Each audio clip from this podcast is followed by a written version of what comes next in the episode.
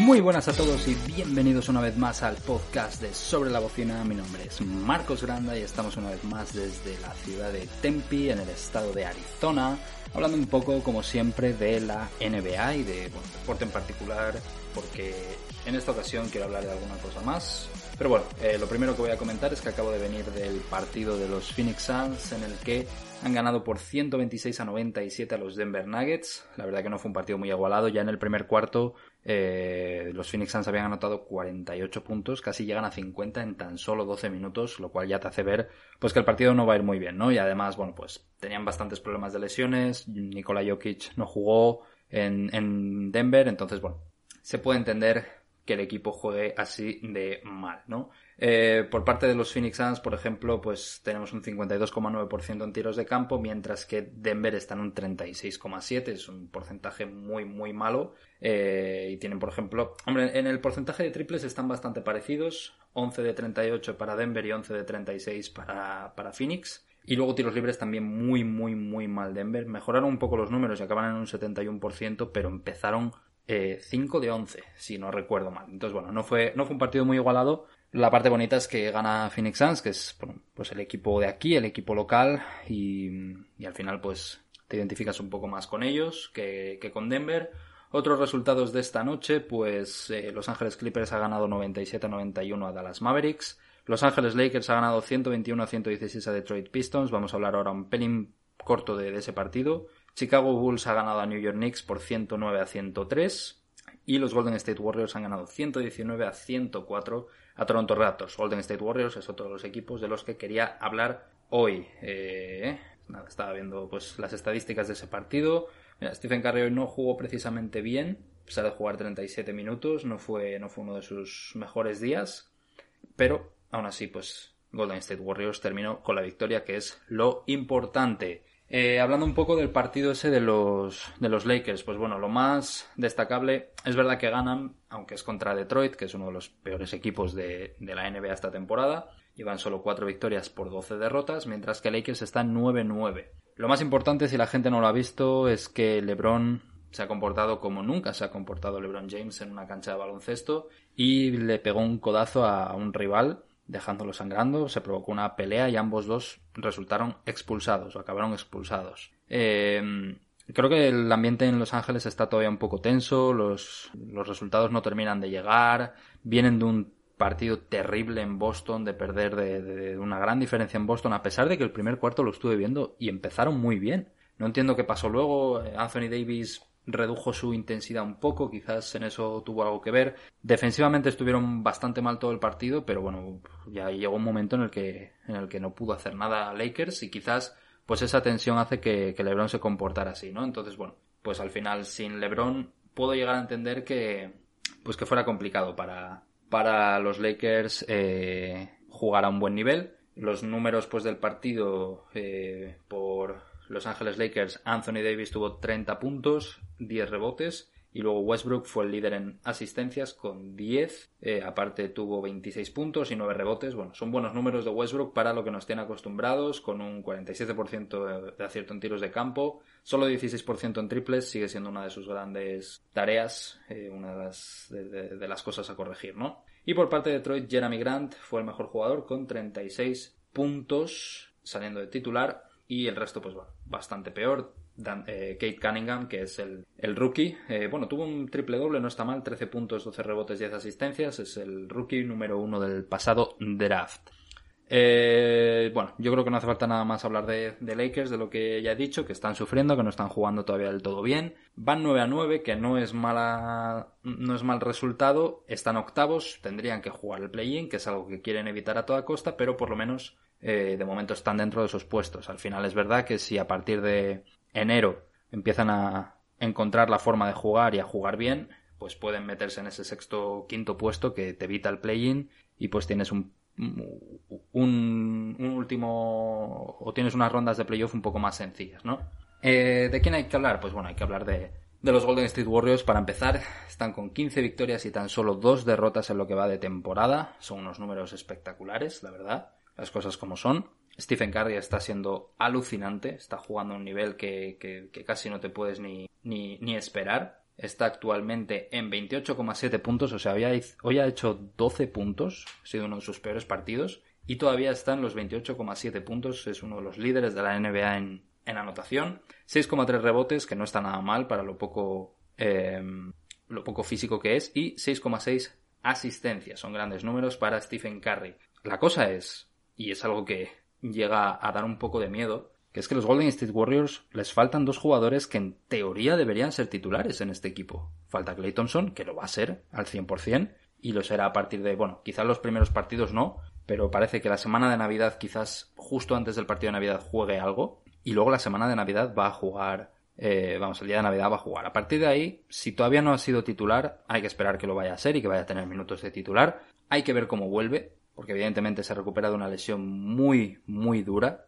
y que vuelva a un gran nivel es complicado. Pero si vuelve al 80% de lo que es Clay Thompson, tal y como van estos Warriors, puede ser impresionante. Pero absolutamente impresionante. O sea que es algo muy destacable para este equipo. Y luego les falta también James Wiseman, que fue su pick número 2 del pasado draft. Es un pivot, que es precisamente la posición en la que quizás son un poco más débiles, aunque se están arreglando bastante bien pero si les añades un poco más de rebote, un poco más de defensa, etcétera, no sé yo si acabará siendo titular, porque es verdad que si el equipo funciona tan bien, como se suele decir, eh, y sobre todo se dice mucho aquí, eh, cuando algo funciona, no lo arregles. No necesitas arreglar nada cuando algo funciona. evidentemente, Clay Thompson tiene que entrar en el equipo porque es un jugador de un talento eh, superlativo y merece estar en este equipo. Pero James Wiseman yo creo que lo va a tener complicado en este sentido. Pero bueno, aún así, todo lo que sea añadir gente a la rotación siempre, siempre es positivo. En el segundo puesto, en realidad, están los Phoenix Suns 13 a 3. Empezaron mal y empezaron 1 a 3, creo recordar. Y de repente han ganado 10 partidos seguidos, me parece que es. Y se ponen 13 a 3, que, que son unos números increíbles. La verdad, son unos números increíbles para, para Phoenix Suns. Es verdad que vienen de jugar las finales,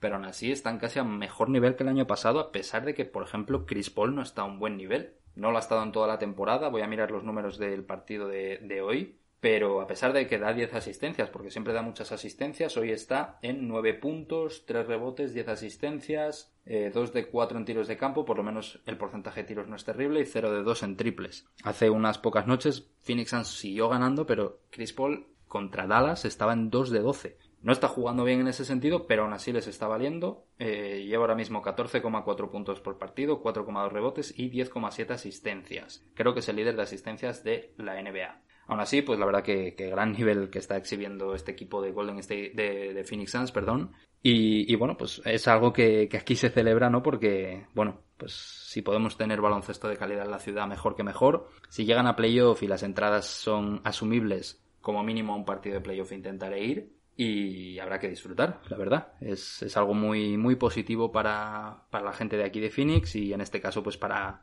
para mí y para mi clase, que somos todos Mm, alumnos del máster en periodismo deportivo, todo lo que sea tener equipos con éxito en la ciudad, pues, pues nos viene muy bien, ¿no?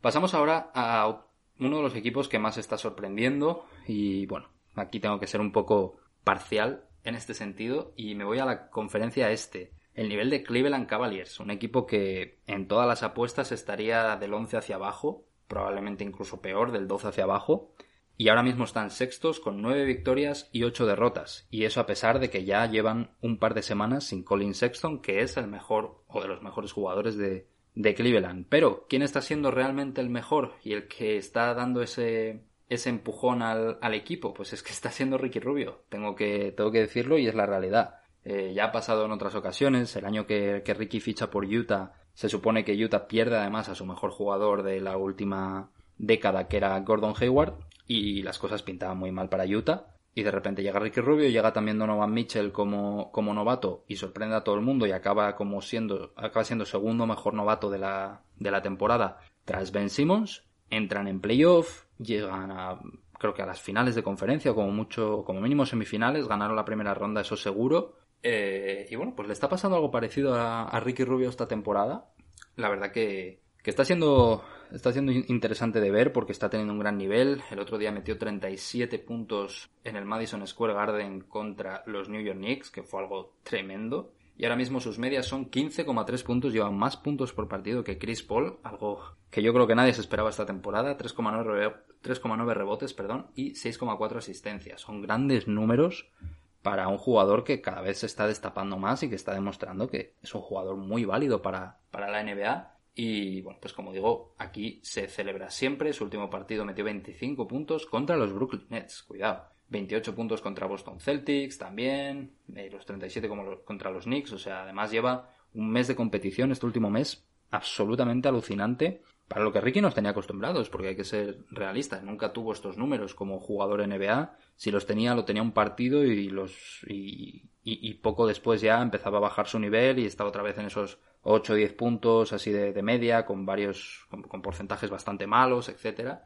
Y pues ahora están en un muy buen momento de forma y la verdad que, bueno, eh, tengo que decirlo, es de mis jugadores favoritos, junto a Stephen Curry creo que es mi jugador favorito actualmente en la NBA y bueno, se celebra y se disfruta que, que Ricky Rubio esté a este nivel y que la gente en la NBA parece que cada vez empieza a respetarlo más, el público, en Twitter muchas cuentas de, de Twitter eh, están pues muy muy contentas en ese sentido y, vamos, están hablando muy bien de, Ricky Rubio y bueno, pues oye, la gente en Cleveland lo está amando y como digo, pues es algo que aquí hay que celebrar al, al 100%. Mirando más resultados en la conferencia este, otro grande, otro equipo de los grandes y, de, y también un poco, no es tan sorpresa para mí, quizás es sorpresa que esté el número uno, pero no es sorpresa que esté arriba porque creo que yo, yo me lo imaginaba con el equipo que tienen pero bueno, es Chicago Bulls. Están a un grandísimo nivel y es que al final, eh, cuando, cuando juntas a gente que juega bien al baloncesto, por lo general te sale bien.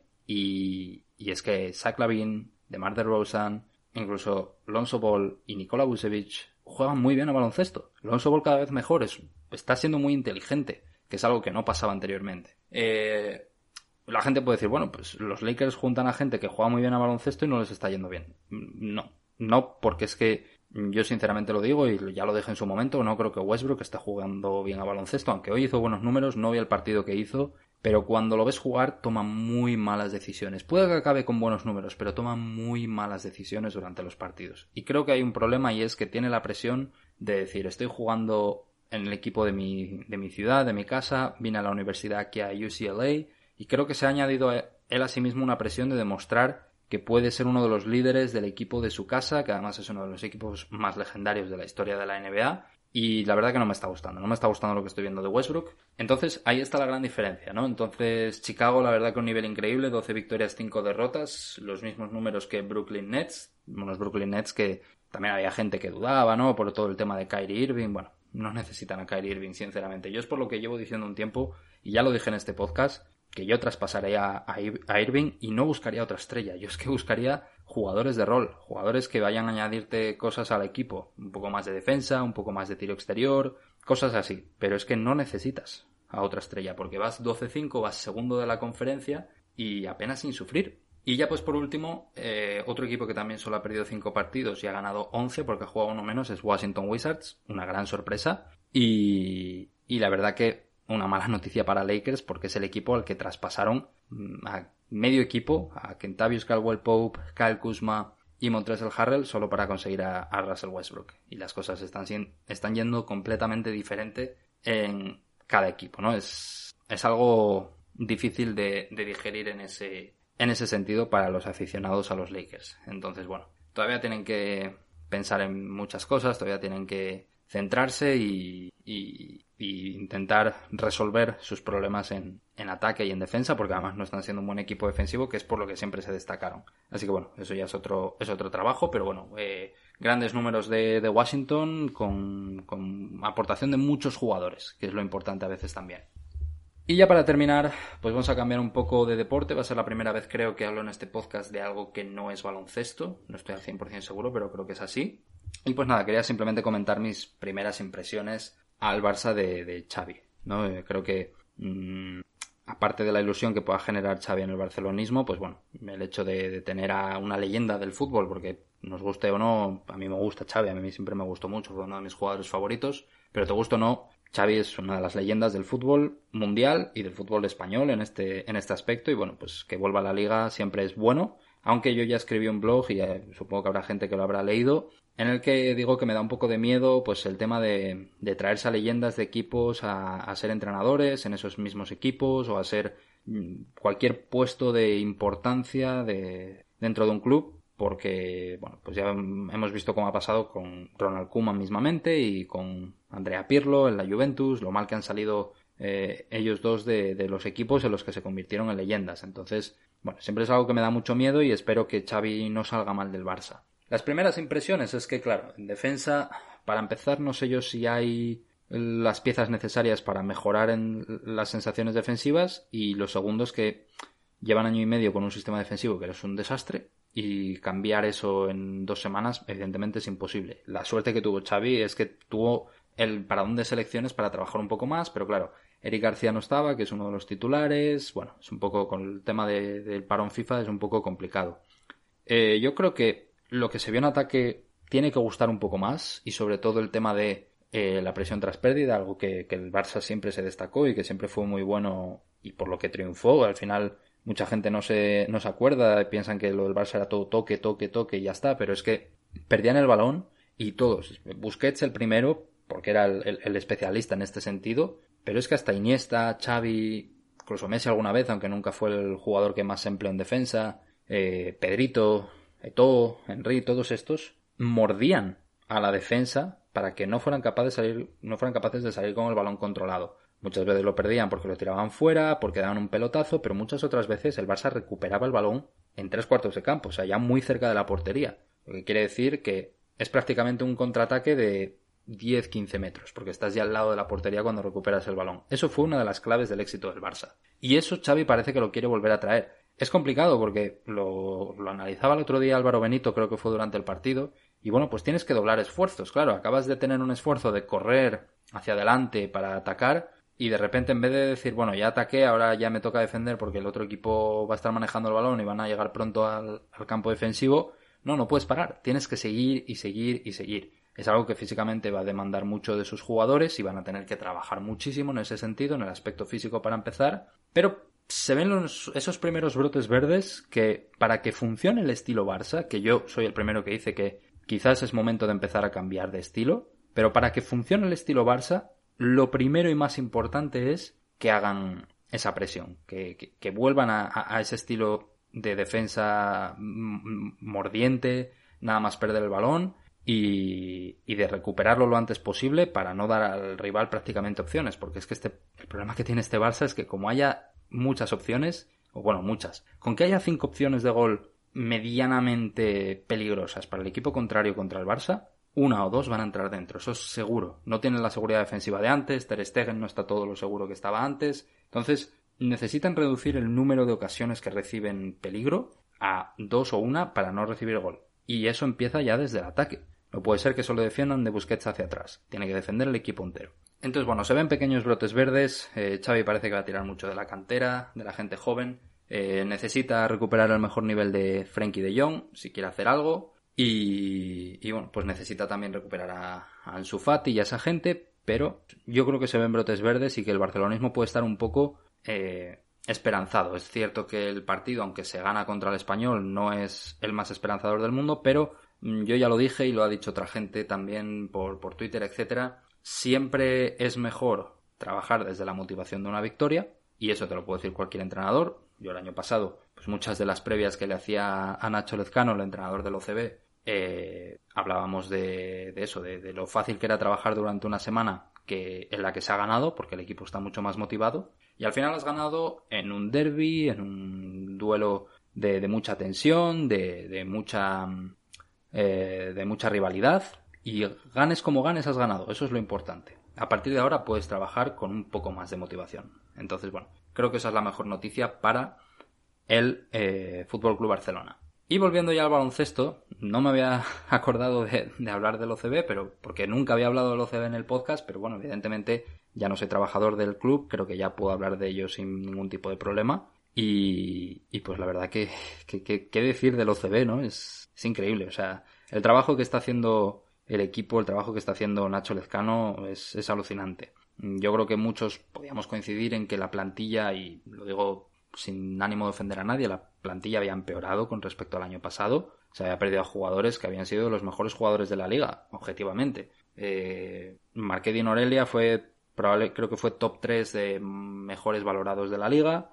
Eh, Micah Spade fue top 3 de, máximos anotadores y Elijah Brown creo que estaba también por ahí cerca. Sobre todo en segunda fase fue más Elijah Brown y en primera eh, Micah Spade. Se perdió a esos tres jugadores y lo que vino no tenía el nombre de lo que había. Por ejemplo, Sean McDonnell pues es el jugador que asumió ese rol de Marquedi Norelia de ala pivot y no tiene el nombre que tenía Norelia. Y sin embargo el equipo está funcionando casi hasta mejor, porque yo creo que es un equipo que incluso es más entregado, porque McDonnell eh, no tiene el talento que tiene Marqués de Aurelia, eso es, una, eso es una realidad, pero a día de hoy yo lo veo aportando más incluso de lo que aportaba Norelia. Hoy eh, el OCB ganó a Coruña de 22 puntos, algo completamente eh, inesperado. Y es que además Coruña es un equipo muy físico, muy muy físico. El equipo más físico de la liga, de hecho, tiene unos pivots dominantes, tienen a Nick Ward, que es un jugador que nadie tiene muy claro qué hace en la Leboro, porque tiene físico y talento para estar mucho más arriba. Y, es un tío muy grande. O sea, lo veías al lado de Oliver Arteaga y Oliver Arteaga es muy alto, pero al no estar musculado, Nick Ward parecía enorme a su lado. Y aún así, el OCB gana en rebotes y Sean McDonnell se hace un doble-doble, creo. No estoy al 100% seguro, voy a buscar ahora sus números, pero creo que se hace un doble-doble porque en el tercer cuarto llevaba ya como 8 rebotes. Uno además en ataque eh, al fallo del triple de Jeff Xavier va corriendo coge el, rebote y, sin caer al suelo lo deja en el aro, no, no hace un mate, pero, pero aún así, rebote muy físico y dices, ostras, que, que, es el equipo más físico de la Liga Coruña y Oviedo está ganando en ese sentido. Eh, Sean McDonnell tuvo 12 puntos, 11 rebotes, correcto. Tuvo un, doble doble Sean McDonnell. La verdad que, increíble, ¿no? El trabajo que está haciendo el OCB, el trabajo que está haciendo el equipo técnico, Nacho Lezcano en este sentido, yo tengo una, una gran adoración por él. Y luego, pues bueno, ya capítulo aparte merece Harald Frey, que bueno, eh, en nuestras conversaciones en la oficina con el director general Héctor Galán y con, con Ferdi, pues la verdad es que hablábamos mucho de, no, de, de, Harald Frey, de la pena que nos estaba dando no ver al Harald Frey que nosotros sabíamos que había.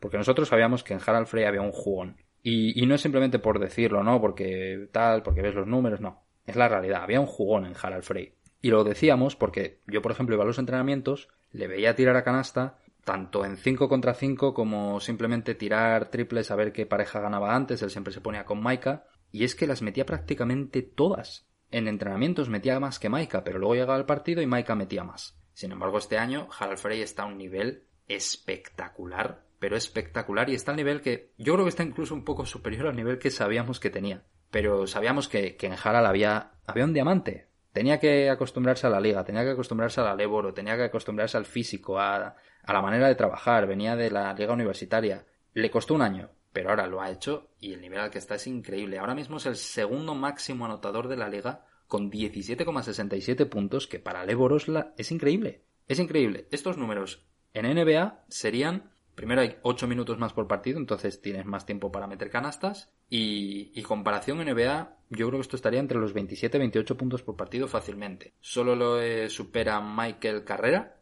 de IGS Forza Lleida. Pero, pero bueno, la verdad que, increíble el, nivel al que está el bueno de Harald Frey. Y ya para terminar con la Leboro, pues todavía no se ha hecho oficial, pero parece que en esta semana que va a empezar ahora, bueno, yo seguramente este capítulo, eh, bueno, no sé si lo subiré esta noche o lo subiré mañana lunes, pero por lo que parece eh, esta semana se va a anunciar que Marc Gasol va a fichar por el Girona, equipo que preside, por cierto, y eso va a significar que Margasol, si todo va bien y no tiene problemas físicos, jugaría en Oviedo, en Pumarín, el próximo 21 de diciembre. ¿Qué me pillaría a mí en casa? Voy a estar, voy a viajar allí el 4 de diciembre, llegaré el 5 por la mañana, hora española. Así que la verdad que muchas ganas de volver a casa, pero, pero bueno, la verdad que, que pensar en que puede que vea a Margasol en mi pabellón, en Pumarín, jugar contra mi Oviedo baloncesto puede ser increíble y ver a un jugador, una leyenda de la NBA,